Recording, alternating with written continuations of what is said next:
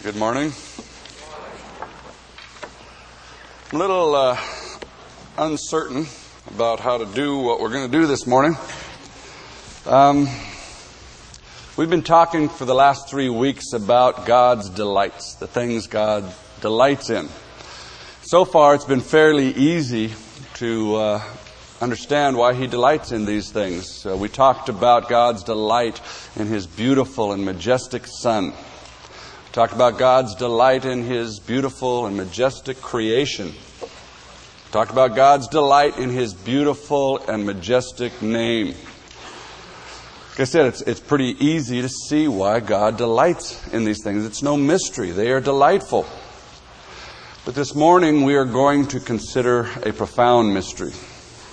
We are going to be looking at something that will I think, uh, challenge our understanding, stretch our thinking about life and reality. We're going to be looking at the one delight of God that is very, very difficult to comprehend. I want to look at Isaiah chapter 53. Go ahead and turn there. We're going to be looking, first of all, at verse 10. Isaiah 53:10. Now, I want you to listen to my translation. It's a little different than yours, especially if you're reading from the New International Version. Go ahead and compare the two, but listen carefully. Isaiah 53:10. Yahweh was delighted to crush him and to cause him to suffer.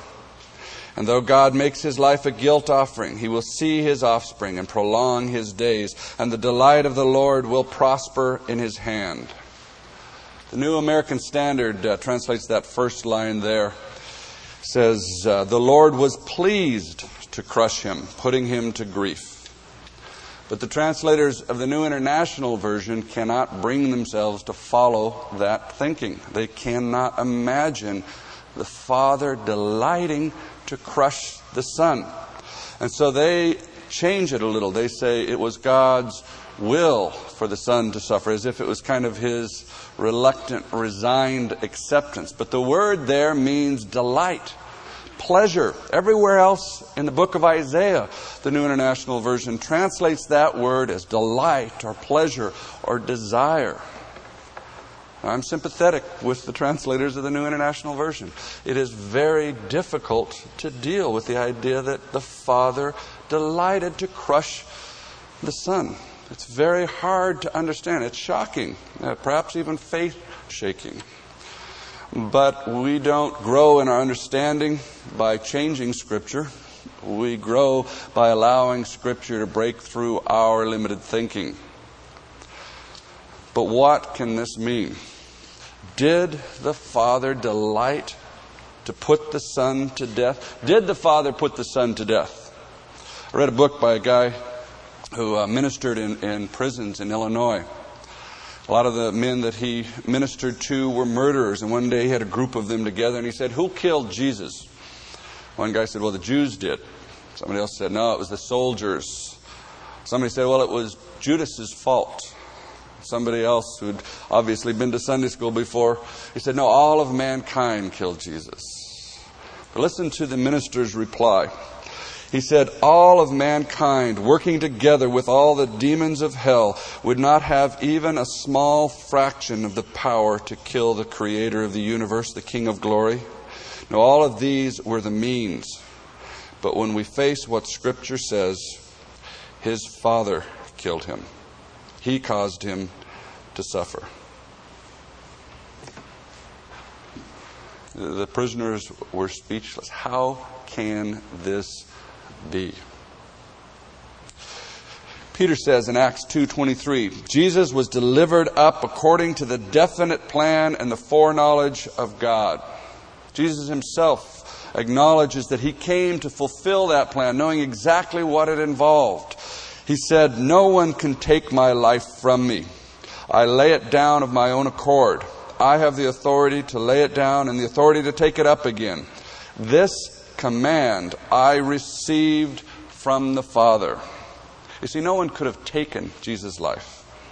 And the Father never would have taken his life against his will. But that was the Father's plan for Jesus to die. The Father commanded it and was pleased with it. Paul tells us in Ephesians that the death of Jesus was a fragrant aroma to the Father. Well, there's obviously more to understand here. Now, how could it possibly be that the God who delights in everything that is beautiful and good and right, how could this God delight to crush his son? Well, let's back up. Let's back up to the beginning of Isaiah 53.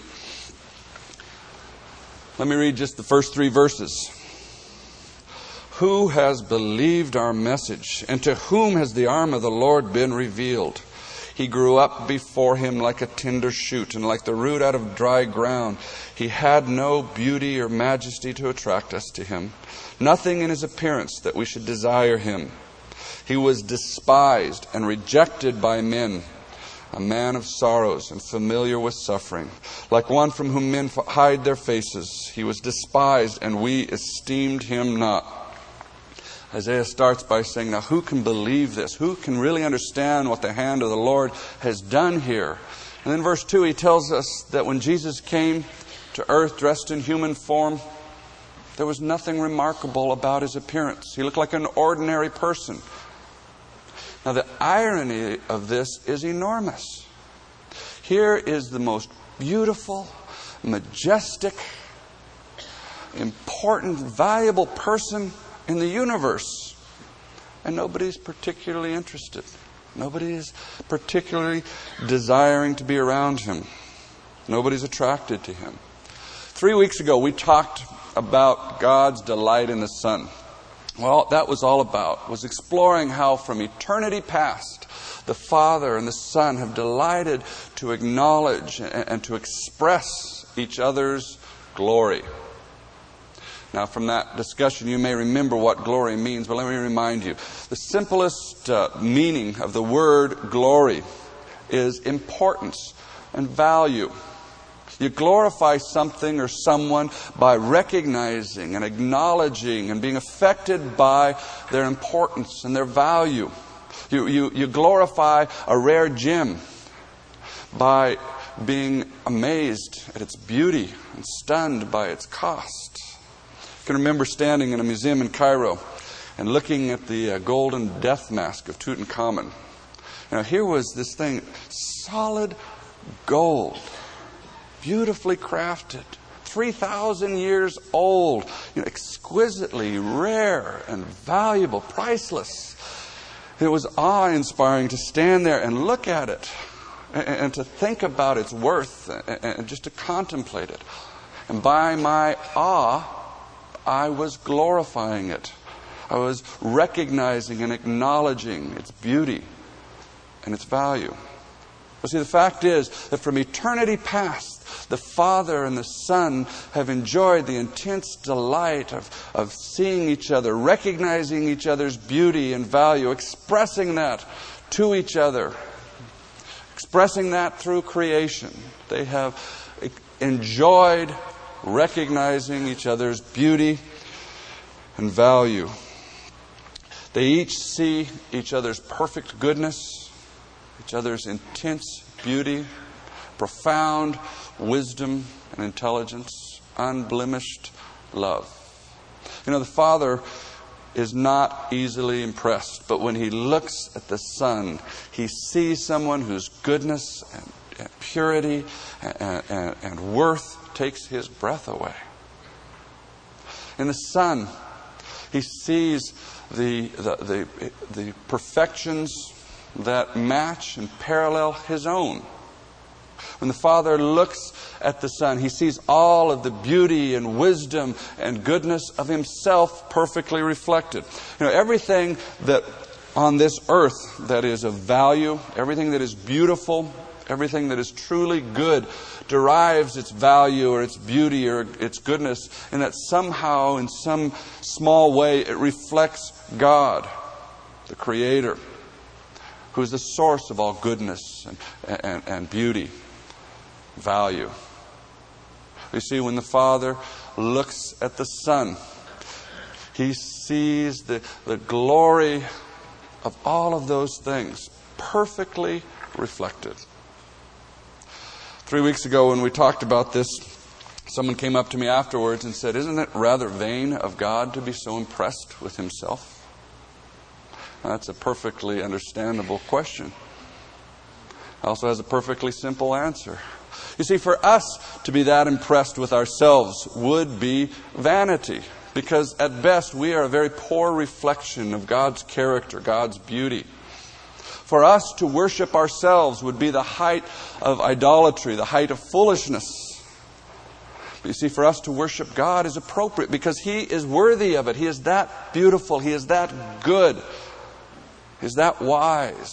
We aren't. For us to worship ourselves is to believe and act on a lie. However, for God to, to find ultimate value, to glory in anything less than Himself, would also be a lie. See, for God to acknowledge His own wisdom, His own beauty, His own goodness is what Scripture calls righteousness. Righteousness means that you, you base your life and your thinking on the truth. It measures up to the standard of what it really is, of reality. See, for the Father to delight in His perfect reflection in the Son is nothing more than the honest, objective, and accurate recognition of the most valuable, beautiful thing that there is. That's why it was so shocking when Jesus came to earth that nobody valued him. Nobody recognized his beauty. Nobody saw through the external and saw what they had in front of them. In fact, verse 3 tells us that we despised him. We esteemed him not. We rejected him. Again, that is shocking in light of everything we've talked about the last several weeks. Two weeks ago, we talked about God's delight in creation. Now, why does God delight in creation? Well, because creation reflects and expresses a little bit of God's glory. When we look at creation, we see some of God's attributes of who He is and what He is like. We see a hint, a glimpse of His, his creativity and His power. When we look at the, the vastness and the majesty, the magnificence of His creation, we glimpse His intelligence when we begin to explore the intricacy and the complexity of His designs begin to catch a glimpse of His goodness as we, we see the beauty and the subtlety in everything that He has done. You see, creation was intended to reveal something of God's glory. And creation does that by doing what it was created to do. Psalm 19, David tells us that the sun and the moon and the stars glorify God by being where they're supposed to be at the right time by doing what He created them to do. See, and as human beings, man was created and, and created to play a specific, unique role in glorifying God because man, of all the creatures, was given the intelligence to consciously and, and to intelligently explore and see and value and express the glory of God, to see His goodness and His wonder, and to be in awe, and, and, and to acknowledge that, and to express that. The planets revolve around the sun, but they have no thought. Now they glorify God. They bring delight to God because they express something of His creativity and His power. But they are not in wonder of God's creativity and power. Even the other animals who've been given a certain level of intelligence uh, can enjoy and delight in and, and, and celebrate God's creation as they, as they enjoy their environment. But they cannot be in awe. They cannot marvel at the God who created that environment. One time I was on a boat from Long Beach to Catalina Island. As the boat was going up and down in the waves, right next to the boat was a school of six dolphins arcing out of the water and diving back in, keeping pace exactly with the boat. And I have absolutely no doubt that they were fully and consciously enjoying what they were doing. They were having fun. They were delighted with the speed, with the race. They were delighted with their freedom. They were delighted just with the water. You see, those dolphins, as much as they glorify God by doing what He created them to do, as much as they express in their design and in their character, as much as they express of God's goodness and generosity and delight, those dolphins are not able to see in their play the hand of God at work. They're not able to be in awe of their glorious Creator. See, humans were created uniquely of all of the creatures of earth to be able to see and to understand and begin to appreciate and marvel at and be in awe of, be overwhelmed by God and His glory and the beauty of what He has done and how He has put things together. You see, that is what humans were created for to consciously explore God's glory and to express it, to acknowledge His beauty and His magnificence and His subtlety and His wisdom and His goodness and His generosity. That is why we exist. That is what we were created to do, to see God and to thrill at what we see and to express that in praise. You see, that's how we glorify God. That's what life is all about. But again, what did Isaiah 53, verse 3 tell us? We despised Jesus. We did not esteem him. We didn't recognize his beauty and his value. We treated the most valuable thing in the universe as if it were dirt. In the presence of the most beautiful thing that there is, we sat and picked our teeth in the, eh, eh, we treated the most intelligent, wise being that exists as if he were naive and self deluded. See, and that is the essence of sin. The essence of sin is to fail to recognize and to acknowledge God's wisdom and His beauty and His goodness. The essence of sin is to fail to recognize and acknowledge His glory. Romans 3:23 For all have sinned and fall short of the glory of God. That is what sin is, falling short of the glory of God. Romans 1 Paul describes, he explains this argument. You don't need to turn there, but listen as I read some verses starting with verse 20. Paul says, For since the creation of the world, God's invisible qualities, his eternal power and divine nature have been clearly seen, being understood from what has been made, so that men are without excuse. For although they knew God, they neither glorified him nor gave thanks to him. Verse 23 They exchanged the glory of the immortal God for images made in the likeness of mortal man. Verse 25 They exchanged the truth of God for a lie and worshiped and served created things rather than the Creator who is forever to be praised. Amen. You see, the basic sin of mankind from the garden all the way through is to exchange living for the glory of God for living for the glory of something else for most of us, like, like it was with Adam. We live for our own glory, trying to magnify our own importance and amplify our own beauty and value. See, we've exchanged the truth for a lie. We've exchanged living for God's glory, which is, which is enriching. It's infinite. it, it is awe inspiring. It is joy producing. And we've settled for living for the glory of something else, for ourselves, or, or for our country, even, or for our families, or, or for nature, or anything but God. The glory of these other things, especially the glory of ourselves, is inadequate. It's puny. It's degrading. It's ultimately joyless. And you see, having made that exchange, choosing others' glory over God's, all the rest of the things that we call sin flow out of it. They're produced by this basic sin of falling short of God's glory. The rest of Romans 1, Paul explains that too. Let me start reading verse 28. Just listen. Since they did not think it worthwhile to retain the knowledge of God, he gave them over to a depraved mind to do what ought not to be done.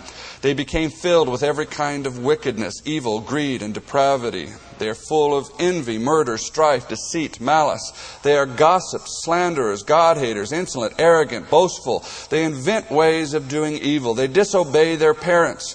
They are senseless, faithless, heartless, ruthless. Although they know God's righteous decree that those who do such things deserve death, they not only continue to do these very things, but also approve of those who practice them. See, as soon as we get our eyes off of God, on to ourselves. Our thinking no longer reflects His. Our character no longer reflects His. Our behavior no longer reflects His. And regardless of our intentions, no matter how good our intentions might be, the result is we are ultimately destructive to the very design of creation. We can't help it. The fruit is always evil. Now, last week we uh, talked about God's delight in His name. How throughout history He has demonstrated the priority of magnifying and honoring His name. Every time He saved His people, He was very careful to tell them that He did not do it for their sake, but for the sake of His name. Because God's name reveals and represents and expresses who He is and everything about Him, what He's like. So there's nothing more valuable and God is passionately committed to His name. So we have a problem here. Here is a God who is passionately committed to His name, while a part of His creation is doing everything it can to cheapen that name, to denigrate it, to compete with it for glory. See, by our very priorities, by the things that we want out of life, by the desires that control us, by the things that bring us joy or pain, by our attitudes, we demonstrate that God and His name don't mean much to us. By our attitudes and our behavior, daily we insult God. Daily we demonstrate that He is not the most important thing in our lives. That we do not love Him with all of our heart and with all of our soul and with all of our mind and with all of our strength. So, what is God to do with this? He can't just look the other way and say it doesn't matter. For Him to do that would be to lie. For Him to do that would be for Him to exchange the truth for a lie, and he would become unrighteous. Remember, righteousness means living according to the standard of what is true, what really exists, the standard of reality. It means valuing that which is valuable, living for what's worth living for, treating uh, uh, with, uh, uh, as worthy that which is truly worthy. So, righteousness for God as well as for us is living for and expressing, recognizing the glory of God. The greatest travesty, the, the, the, ultimate outrage in the universe is our attempts to deface the most beautiful and to, to diminish the most valuable, to despise the most important person there is. This is far worse than any other act of vandalism or violence. Because, see, every other act of vandalism or violence ever perpetrated is merely an outworking of this and a reflection of this. I have an article that I keep in a book that I read every three years. I keep this article to remind me of the horror of my sin. Now, I cannot read this article without crying. So let me just tell you what it's about. It's about a man who kidnapped a sweet, beautiful three year old girl. He used her for his sexual pleasure. And then when he was finished, he threw her in the pit of an outhouse to die. The disregard that this man showed for that precious girl, the, the, the marring of her innocence, the scarring of her life is an outrage almost beyond comprehension. Well, it is beyond comprehension. I have two girls of my own, and I know how precious and valuable and beautiful their lives are. And knowing that just increases the horror of this outrage. And I don't say this lightly or easily. But the horror of this desecration is merely a reflection, a glimpse, a byproduct of the horror of our disregard for God's glory. That is the most basic and fundamental sin of the universe. And the fact that my own sins, my own God belittling attitudes and actions don't horrify me and crush me like this man's sin is only testimony to the fact that my eyes are darkened and I don't see God and His supreme beauty and His goodness in His purity. And I don't see the ugliness of what sin does in attacking that beauty, trying to mar that innocence and that purity. But for God, who sees everything clearly, to act as if man's betrayal and all of the, the horrible and the destructive acts of violence and perversion which flow out of that betrayal, for God to act like that doesn't matter. It would be for God to insult and denigrate the Son, whom He loves, values above all things. It would be for God to exchange the truth for a lie. It would be for God to desecrate, to, to insult the most holy and pure thing by his attitude, by his actions. It would be for God to become a sinner like we are. There would be no righteous God. There would be no hope. But again, what is God to do? Well, if he consulted me, I would tell him to wipe out mankind and start over. Condemn us all to the hell that we have created and create somebody worthy of his love. But as logical and reasonable as that solution sounds to me, it falls short of His glory. It falls short of His goodness and His wisdom and His love.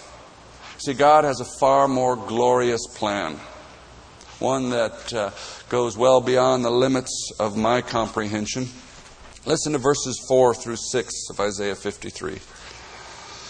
Surely he took up our infirmities and carried our sorrows, yet we considered him stricken by God, smitten by him, and afflicted. But he was pierced for our transgressions, he was crushed for our iniquities. The punishment that brought us peace was upon him, and by his wounds we are healed.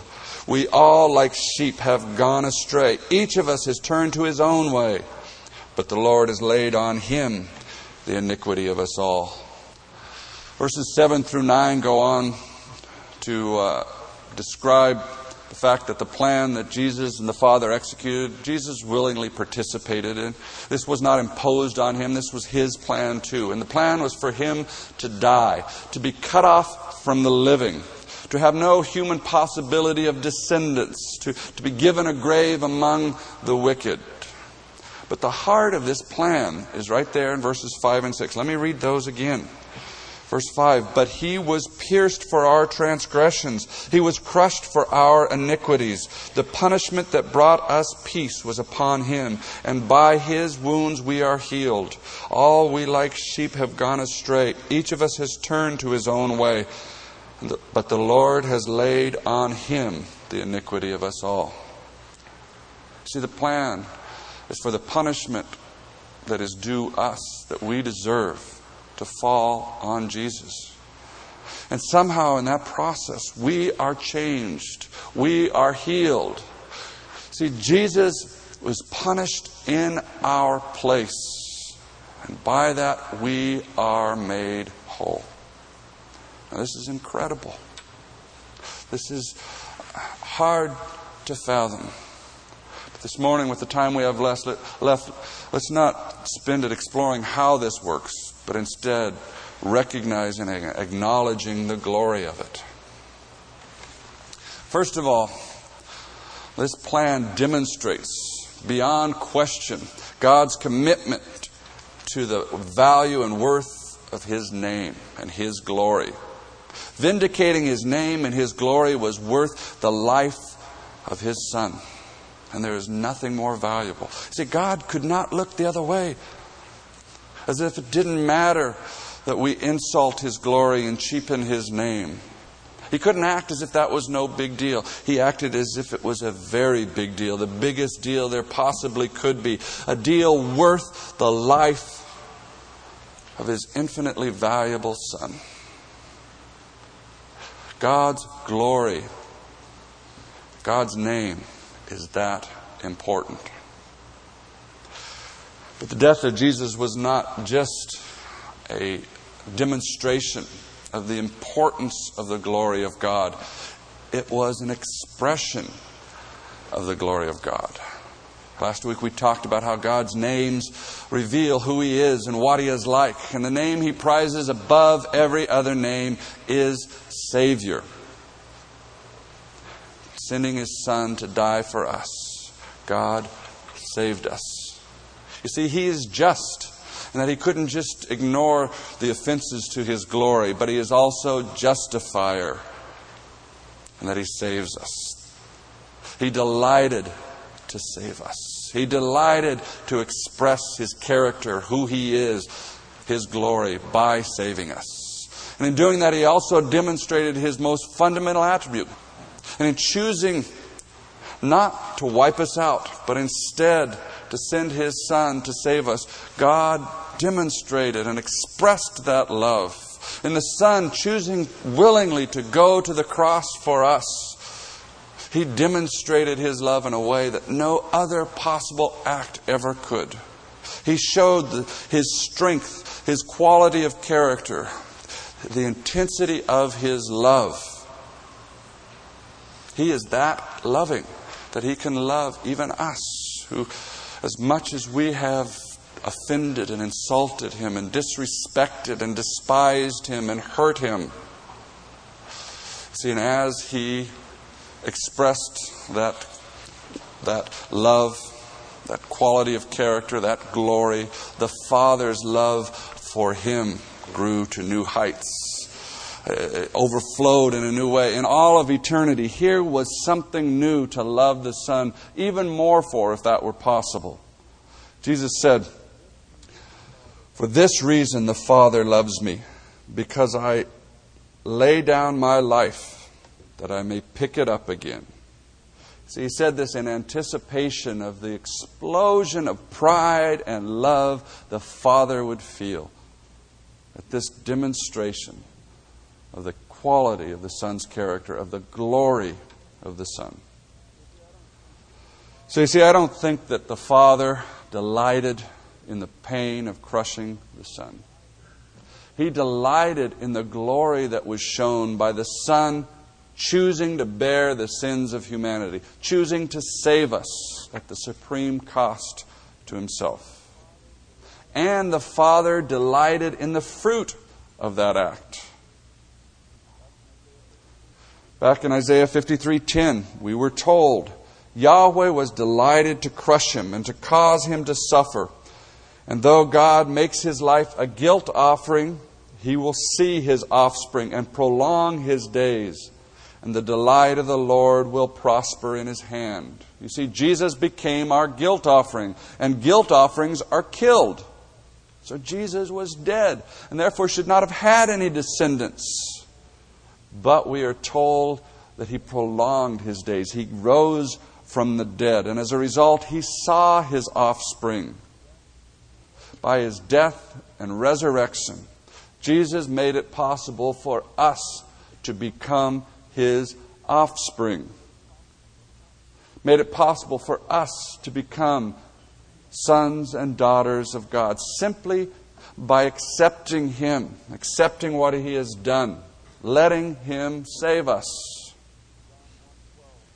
John 1:12 says to as many as accept him to those that believe on his name to those he gave the right to become children of God. See, all that's required of us is that we accept Him, that we trust, believe on His name. That is, we trust Him to be all that His name declares Him to be beautiful, wonderful Savior. And as you do, as we do, we are reborn. His life comes into us, a life that is focused on God's glory. And our eyes begin to open, and we begin to glimpse that glory, to see God's hand at work in our lives and in our, in our world and, and in our relationships. We begin to see His beauty and His majesty, His goodness and His power at work in our lives. And we are brought to overflowing joy that has to be expressed in praise, that has to be expressed in giving our lives to live for that glory. See, that is God's desire. That is His delight, that we would be restored to our purpose of seeing Him as He is, and as we see Him as He is, to be overflowing with admiration and awe and erupting into praise. It's what Isaiah meant there in, in verse 10 when he said, The delight of the Lord will prosper or increase progress in his hand. You see, God's delight is multiplied as millions from every nation are restored to their purpose, seeing God, recognizing his beauty and his wisdom and his goodness, and expressing that in the way they live and in their praises. We who have been redeemed not only see the glory of God the Creator, but we see the glory of God the Redeemer. And our praise is given new depth new reason, new feeling. God, who is Savior, God, who is love, has expressed Himself in a most astounding way, and we praise Him. Well, this then is why God delighted to crush the Son. He didn't delight in the pain and the horror.